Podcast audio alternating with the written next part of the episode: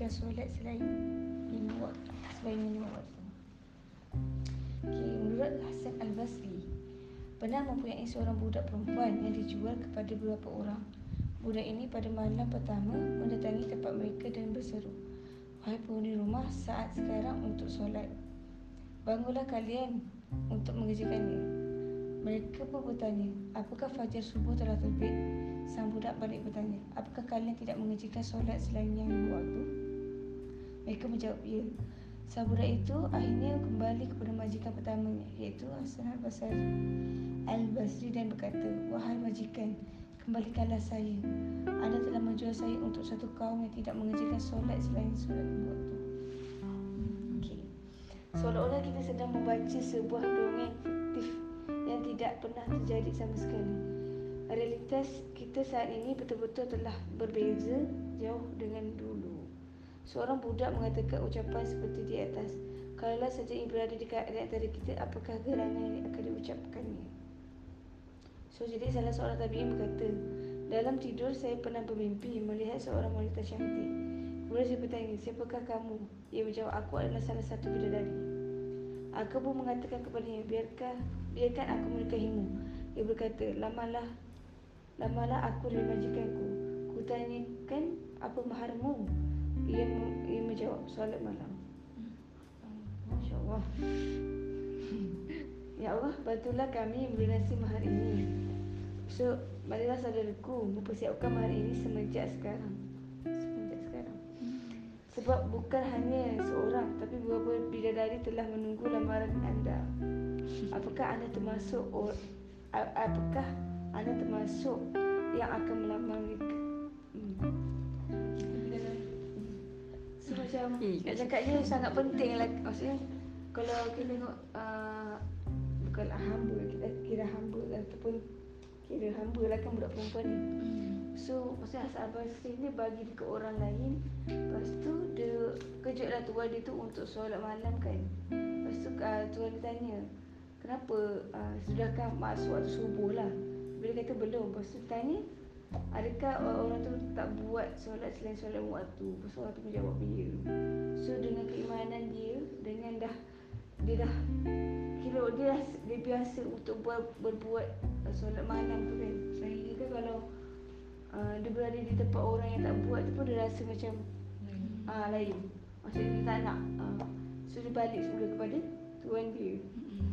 Lepas tu salah seorang tabi ini Dia kata yang uh, Malam apa Mahar untuk Bidadari tu adalah solat malam kan. So teringat Satu sahabat ni. Saya tak ingat apa nama sahabat tu.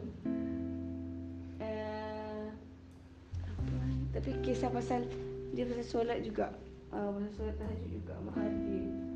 Uh, Maksud mahar dia dengan solat tu. So sangat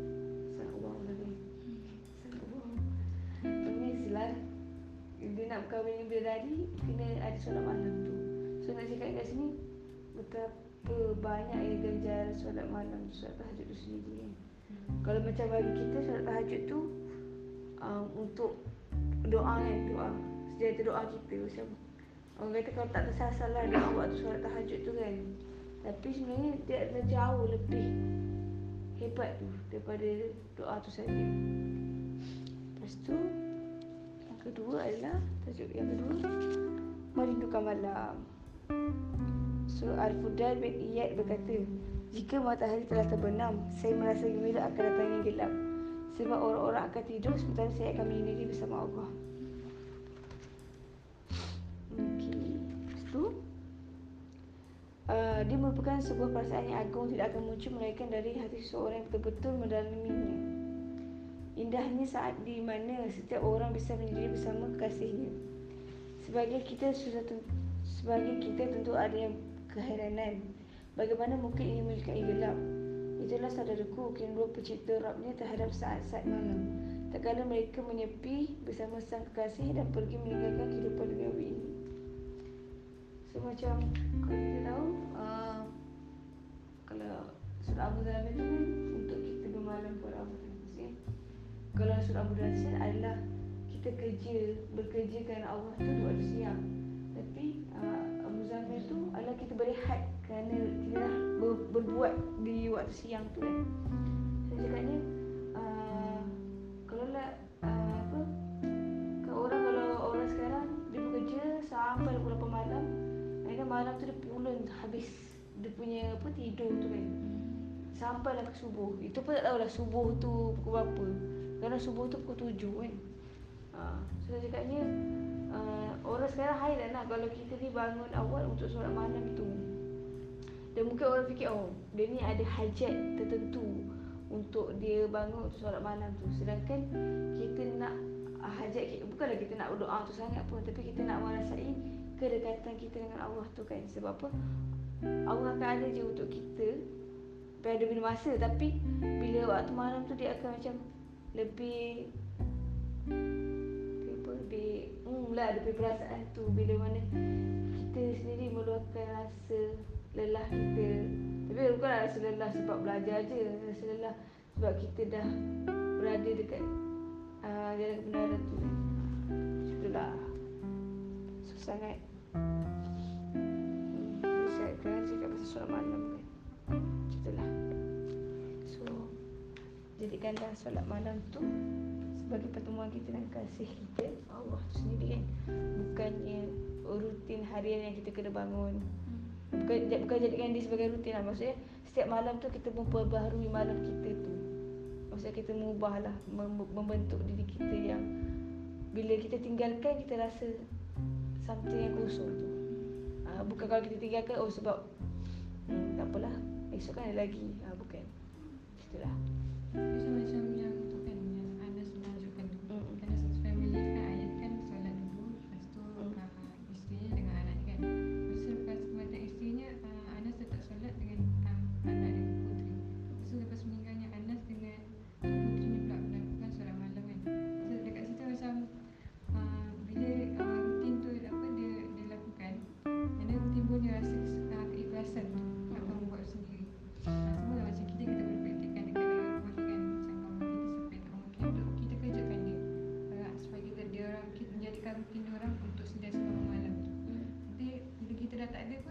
macam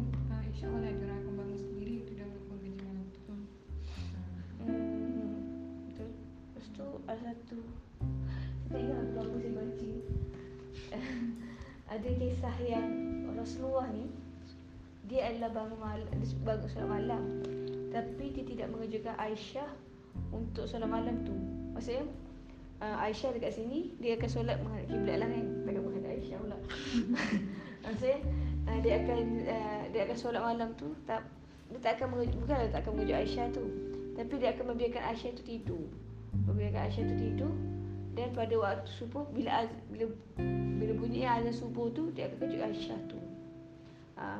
So maksudnya sekarang ni kita boleh mendorong orang lah Mendorong orang untuk solat tahajud tu Kita boleh bangunkan orang Tapi kita tak boleh nak memaksa orang tu Sebab kalau kita dia buat dalam keadaan terpaksa Maka uh, tak ikhlas lah Tapi kalau kita, kita kena memaksa diri kita.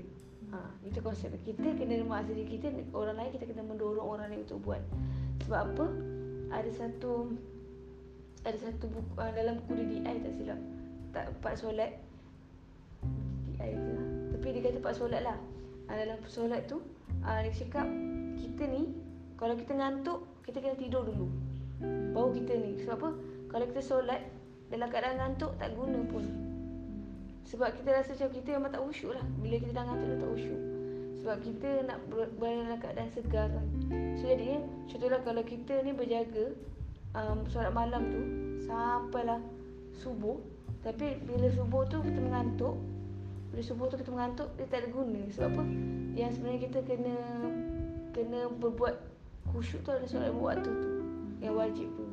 Sebab Umar adalah ah, semalam ada suami share lah dia kata Umar lebih menyukai orang yang berjemaah di di masjid untuk solat subuh berbanding orang yang berjaga malam tu. Sebab ada para sahabat tu dia uh, ada sahabat ni dia solat uh, dia selalu dia berada dalam dia berada dalam soft kan. Tapi bila satu hari tu tak ada dalam soft Umar cari dekat rumah. Pasti ibu dia bercakap Dia ni berjaga solat malam sampai ke subuh Sampai dia tertidur. Ha, So dia kata dia lebih menyukai orang yang Berjemaah Solat. Solat Ah. wajib tu. Ha, Sebab apa nak, nak kata kat sini? Um, Memanglah penting Memang sehebat Solat malam tu Ganjaran solat malam tu. Tapi jangan sampai kita mengejarkan ganjaran solat malam Sehingga kita uh. Meremehkan yang wajib. Bukan meninggalkan lah Meremehkan yang wajib. Tu Lah. Itu saja Maka beramal Tebal lah ni dapat